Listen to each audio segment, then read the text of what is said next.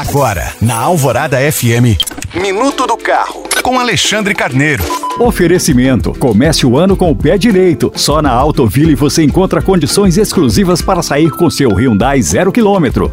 Os países da Europa Ocidental estão na vanguarda quando o assunto é a eletrificação da frota de automóveis. Em tais mercados, as vendas dos carros elétricos vinham crescendo muito rapidamente nos últimos anos, mas passaram a mostrar estagnação em 2023. E um dos motivos é que a autonomia e o tempo de recarga das baterias desses modelos ainda trazem algumas limitações em relação aos automóveis convencionais a combustão. Recentemente eu dirigi um carro elétrico na Itália durante uma semana. Eu gostei da experiência, mas apesar de o país ter uma boa infraestrutura de recarga, tive que restringir algumas viagens devido à autonomia da bateria.